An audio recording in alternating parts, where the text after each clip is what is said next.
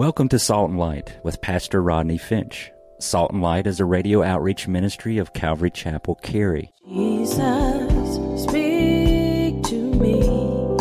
Open your word and reveal your heart to me. Salt and Light is a series of verse by verse studies through the Bible, focusing on its practical application to our everyday lives. Salt and Light is recorded live at Calvary Chapel, Cary in Apex, North Carolina. Stay tuned. At the end of the program, we will give you information on how to contact us, so be sure to have a pen and paper ready. Today, Pastor Rodney will be teaching from the book of Luke, chapter 1, so grab your Bibles and follow along. Now, with today's teaching, here's Pastor Rodney. In order to avoid the shame and the embarrassment, Mary gets out of town. The Bible says she made haste in verse uh, 39. She made haste, she went fast, and she goes to the house of Elizabeth, soon to be the mother of John the Baptist. When Mary walked in the house, she greeted Elizabeth, and Zacharias was there. And when she greeted Elizabeth and Zacharias, John the Baptist leapt in her womb.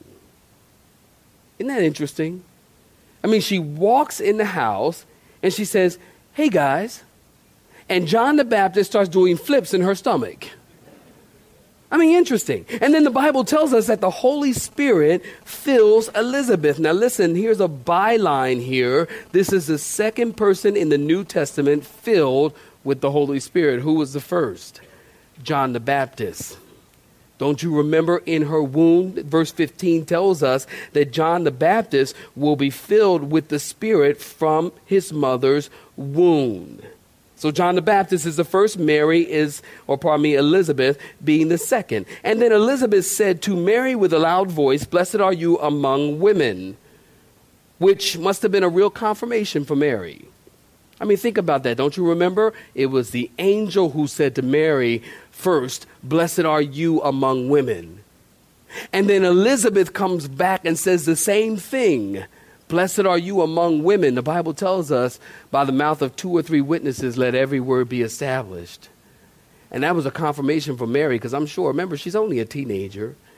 Mary's probably thinking, man, am I crazy? I mean, I think, I mean, an angel shows up and says you're going to be the mother of God. Mary's thinking, did that really happen? I mean, did I have bad tacos last night? I mean, what, did that really happen? God says, yeah, it really happened, and I'm going to give you another witness to prove to you that it really happened. Elizabeth says the same thing that the angel said. Are you getting me? Blessed are you among women. Now, let me point this out to you, saints. I want to draw your attention to verse 44. Please look at verse 44 again. Because as soon as the greeting was made, are you looking at verse 44? If you're looking at it, say, I'm looking at it. Notice the babe leaped in my womb for joy. Did you see that? And keep in mind, Elizabeth is about six months pregnant. Give me your attention. Look at me. Elizabeth is about six months pregnant, and the baby leaps for joy. Please note this at the age of six months in the womb, the baby has emotion. Now, I'm going to make my second political statement in two weeks from this pulpit right now. Remember, I told you, I believe the pulpit is for the preaching of the gospel and not for politics. I really believe that. But I also believe that there are times where we need to, we need to address this. The baby leaped for joy. The baby in the womb has emotion. There are people who will try to fill your mind with nonsense and tell you that a baby is not a baby until the baby is born. What we learn from the scriptures no, a baby is a baby at conception because this baby is still in the womb and the baby has emotion. Joy is an emotion.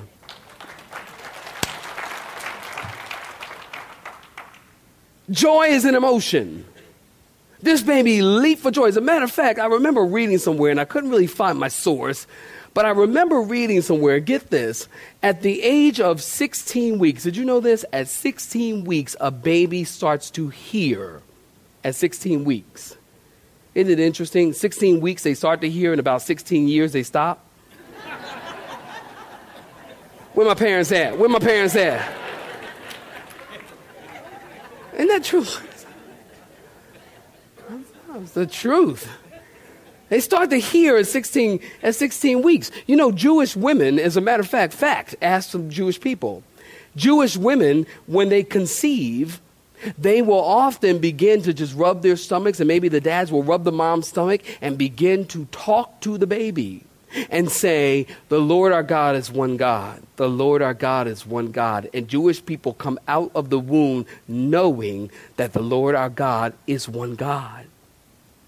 Because mom and dad start telling the baby in the womb, The Lord our God is one God. I remember my wife was pregnant and uh, with my, my, my son, and uh, that would be the, the big person in the cage was back there, the, the very large person.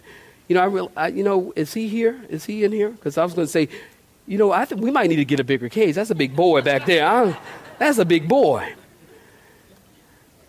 He was 10 pounds and 10 ounces at birth. I told you that. I told my wife didn't give birth to a son, she gave birth to a turkey. It was huge. I mean, she was pregnant. Elvira was out to here. And, uh, you know, don't ever do this. Uh, fellas, listen, don't ever do this. My wife was very, very, Rodney Jr. was huge. And my wife was out to here. And one time, I, you know, she was just so, I, I put a cup on there. I just set a cup. Well, needless to say, I never did that again. That's all. Hallelujah. And, uh, she was huge. And I, remember, I used to talk to my kids when they were in the womb. I'd say, you know, um, I have rub of our stomach. I go, you know, hi, uh, how you doing? this is Dad, and uh, uh, no, you can't have any more money. And uh, start getting used to my voice because you're going to be hearing it for a long, long, long time. And no, you can't have a key to the car. You know, you start getting them ready coming out the womb. But usually, you know, the kids start to hear. Here's the point in the womb, children start to hear and they are people. And when you take the life of a child in the womb, you're taking the life of a person. And that's what we call abortion. And I should say to you listen, perhaps you're here.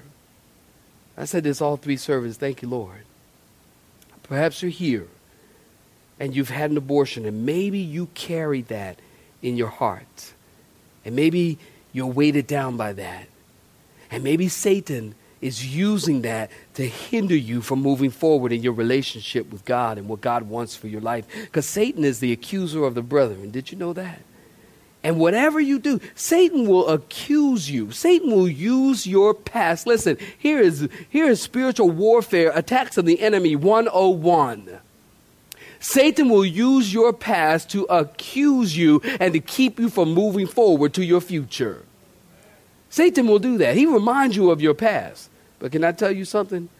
When Satan reminds you of your past, you remind him of his future. you understand? You remind him of his future. And he'll use it to accuse you, and maybe you've had an abortion.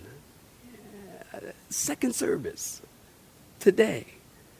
This gentleman came up to me and he said, Pastor Rodney, it's not only women that Satan uses that against. He just started weeping right there.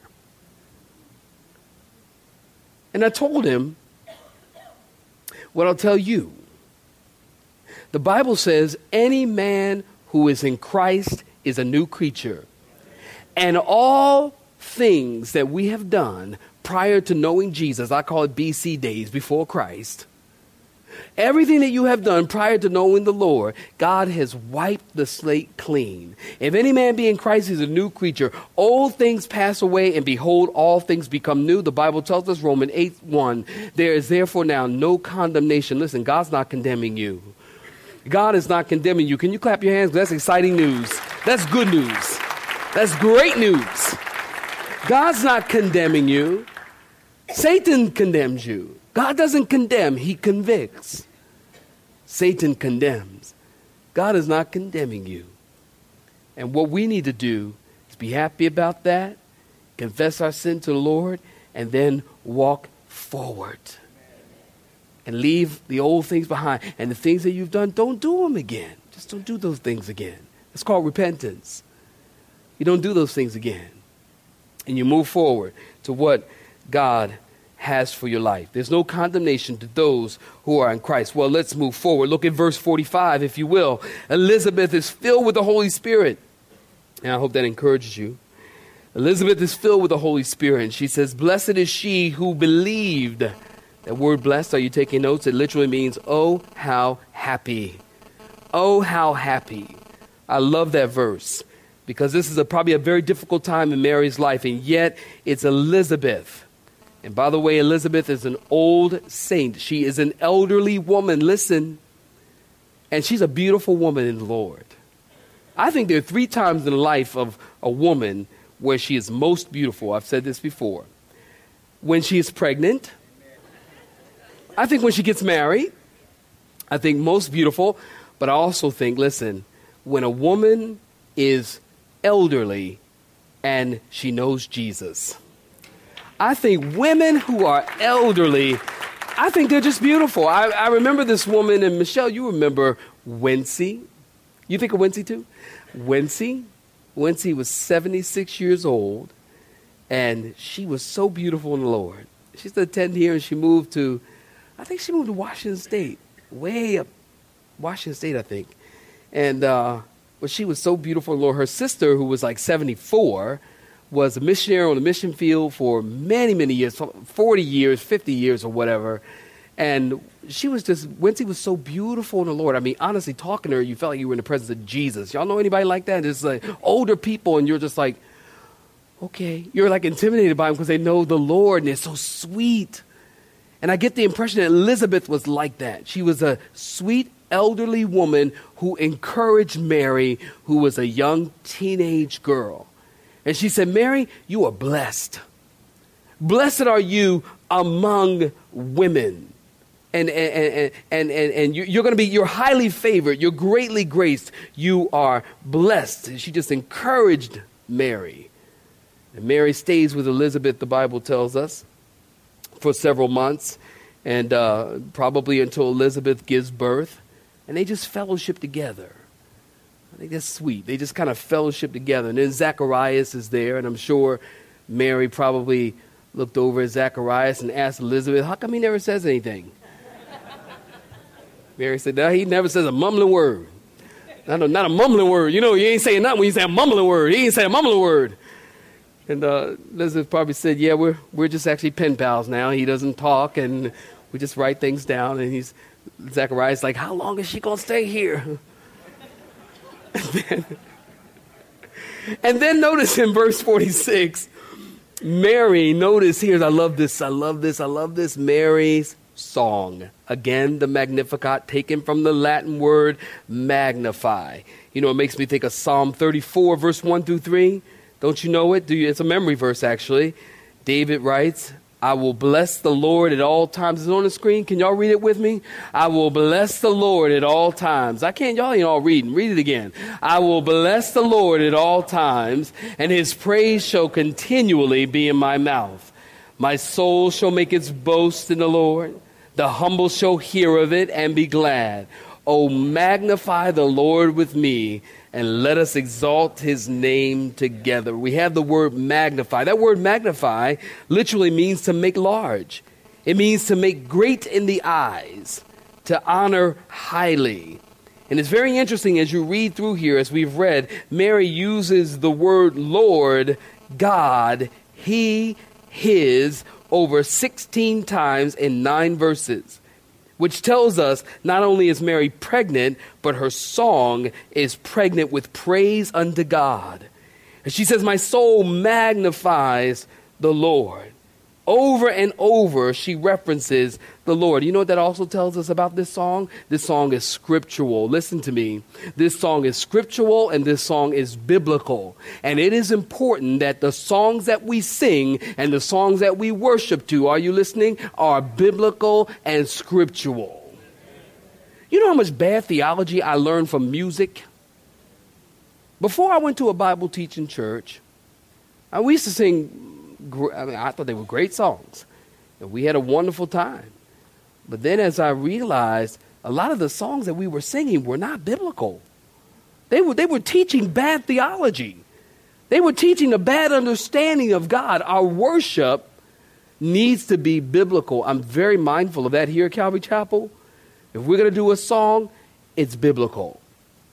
And it's going to teach you good uh, biblical theology. So important. Mary had good theology. She's 14 to 16 years old. She's a teenager. And she had good theology.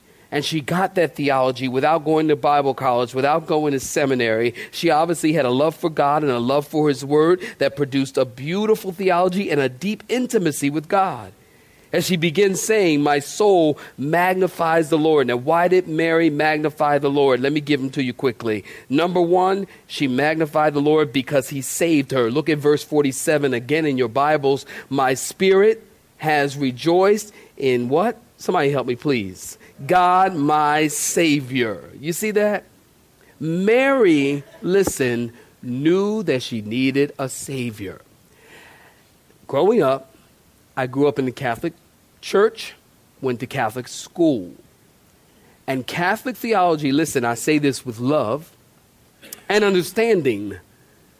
Catholic theology teaches that Mary is God, or she is a co redemptress, they call her, co redeemer, co mediator, that she helped Jesus in purchasing our, our, our, our souls and forgiving our sins, that she helped Jesus.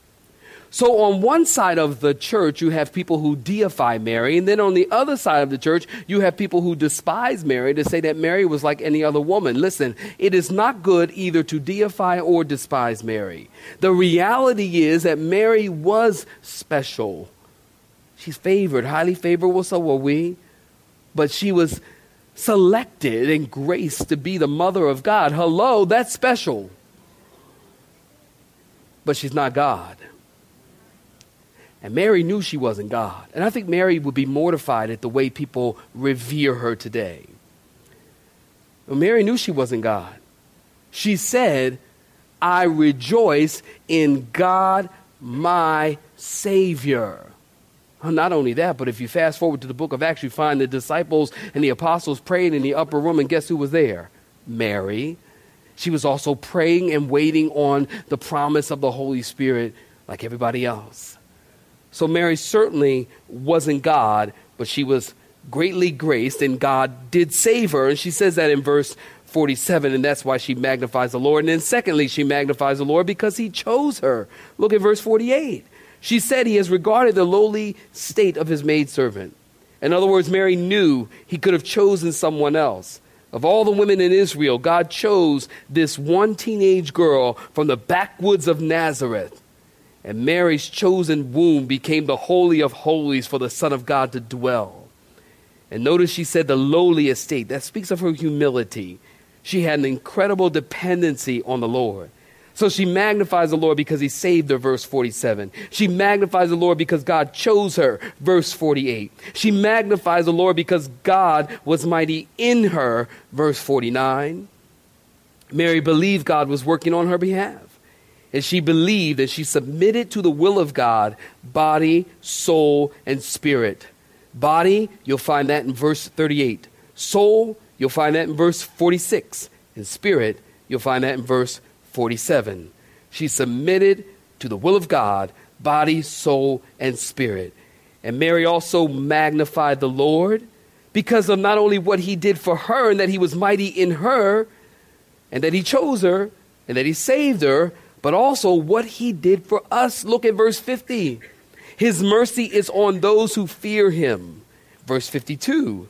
The proud he makes to run away and scatter. The weak he lifts up by putting down the mighty and removing them from their man made thrones. And the hungry shall be filled.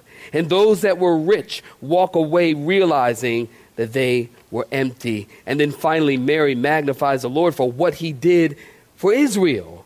Look at verse 54 and 55. He has helped his servant Israel in remembrance of his mercy, as he spoke to our fathers, to Abraham, and to his seed forever. Even though Israel, listen, was disobedient, God would remember his promise that he made to Abraham in Hebron 3,000 years ago. You will find that in Genesis chapter 17. And Mary said, This is the fulfillment of the promise that God made to Abraham. And then the Bible tells us Mary stayed with Elizabeth probably until John was born, or maybe right before John was born, and then she went back home. But think about this as I wrap it up. Think about this. The whole Roman world, think about this. The entire Roman world was turned on its heels all because of one teenager, one girl, who God had made a promise in his word when he said, Out of thee, Bethlehem, O Judah, shall come forth the ruler of my people Israel, whose going forth is from everlasting. God prophesied that the Messiah would be born in Bethlehem. Are you listening? And because God prophesied that the Messiah would be born in Bethlehem, it was important that Mary be in Bethlehem when she gave birth to the Messiah. And so God turns the whole Roman world on its heels. Everyone's going back to their hometown to for the census to pay taxes, so they think, but it is God who is orchestrating the affairs of men and puppeting the affairs of history just to move this one girl from one location to Bethlehem in order that the promise of the Messiah being born in Bethlehem might be fulfilled. Don't you understand that God is in control? Do you understand that? God is so God is so in control. And we think that God has fallen off the throne just because we have an election. Oh, that's my third political statement from the pulpit. My bad. Oh man, God, man, whoa, wow, get so concerned with who is in the White House. And I personally, as a pastor, listen, I am honestly mortified at the way that even the church, people who call themselves Christians, I'm not talking about Calvary Chapel, I'm talking about the, the church in this country, Christian people. I am, I am mortified at the way that the church has, has gotten so up in arms and so intense about who finds their way to the seat in the White House. Don't misunderstand me. Please don't get this twisted. I believe that we need to vote. It is a privilege. It is a responsibility. It is a right that we have as citizens of this country to have our say and to exercise our voice and to vote. I think that's very important. I did vote. I'm not going to tell you for who. I think it's our right, it's our responsibility, it's our privilege to vote. But, but I think that we have to be mindful that once we cast our vote, are you listening? Once we cast our vote, then we trust the Lord to whomever is in office, whether you like it or you don't. And quite honestly, listen, I'm coming in for a landing. I'm coming in for a landing. Listen, quite honestly, I don't really care. I'm going to say this. Y'all hear me? I don't really care who's in office. I really don't. You know why? Because ask me why. Thank you for asking. I don't care who's in office because this is not my home. This is not my home. I am a citizen. I'm just a sojourner passing through, y'all. I'm just passing through, Pastor Rodney passing through. My home is not here. My home is in heaven. And I realize that someday, I realize that someday Jesus is going to come and take me to my home. And, and, and I know who sits on the throne in heaven. It's Jesus. And, and I can trust his government. So I don't really care. And at the same time, I do vote. And then I trust the Lord. And I think that we have to get to that place as believers and be an example to the world. That when it's election time, whomever we think should be in office, that is fine to make your position known. But please be careful that you don't cross the line of becoming someone who is seemingly putting their hope in this world. Because you, you, could cast your ballot today, the president could be inaugurated today, and Jesus could come tomorrow. That's all right. I'm not talking to nobody here. That's okay. Joey, it's all right. You understand? Be careful. If God can turn the whole Roman world upside down for one little virgin girl. Just one. He's in control. Doesn't matter. God's going to take care of us. Failing economy? Bible says, I've never seen the righteous forsaken nor a seed begging bread. Failing economy? Problems, no social security, health care, all these things. God, God's going to heal me. I'm not looking at the health care system. God's going to heal me. And look, death is healing. God might take me home. You have been listening to Salt and Light, a radio outreach ministry of Pastor Rodney Finch and Calvary Chapel Cary, located in Apex, North Carolina. Join Pastor Rodney Monday through Friday at this same time. For information regarding service times, you can contact us at 1 800 293 0923. That's 1 800 293 0923. You may listen to today's broadcast in its entirety by visiting the Media Library on our website at cccary.org.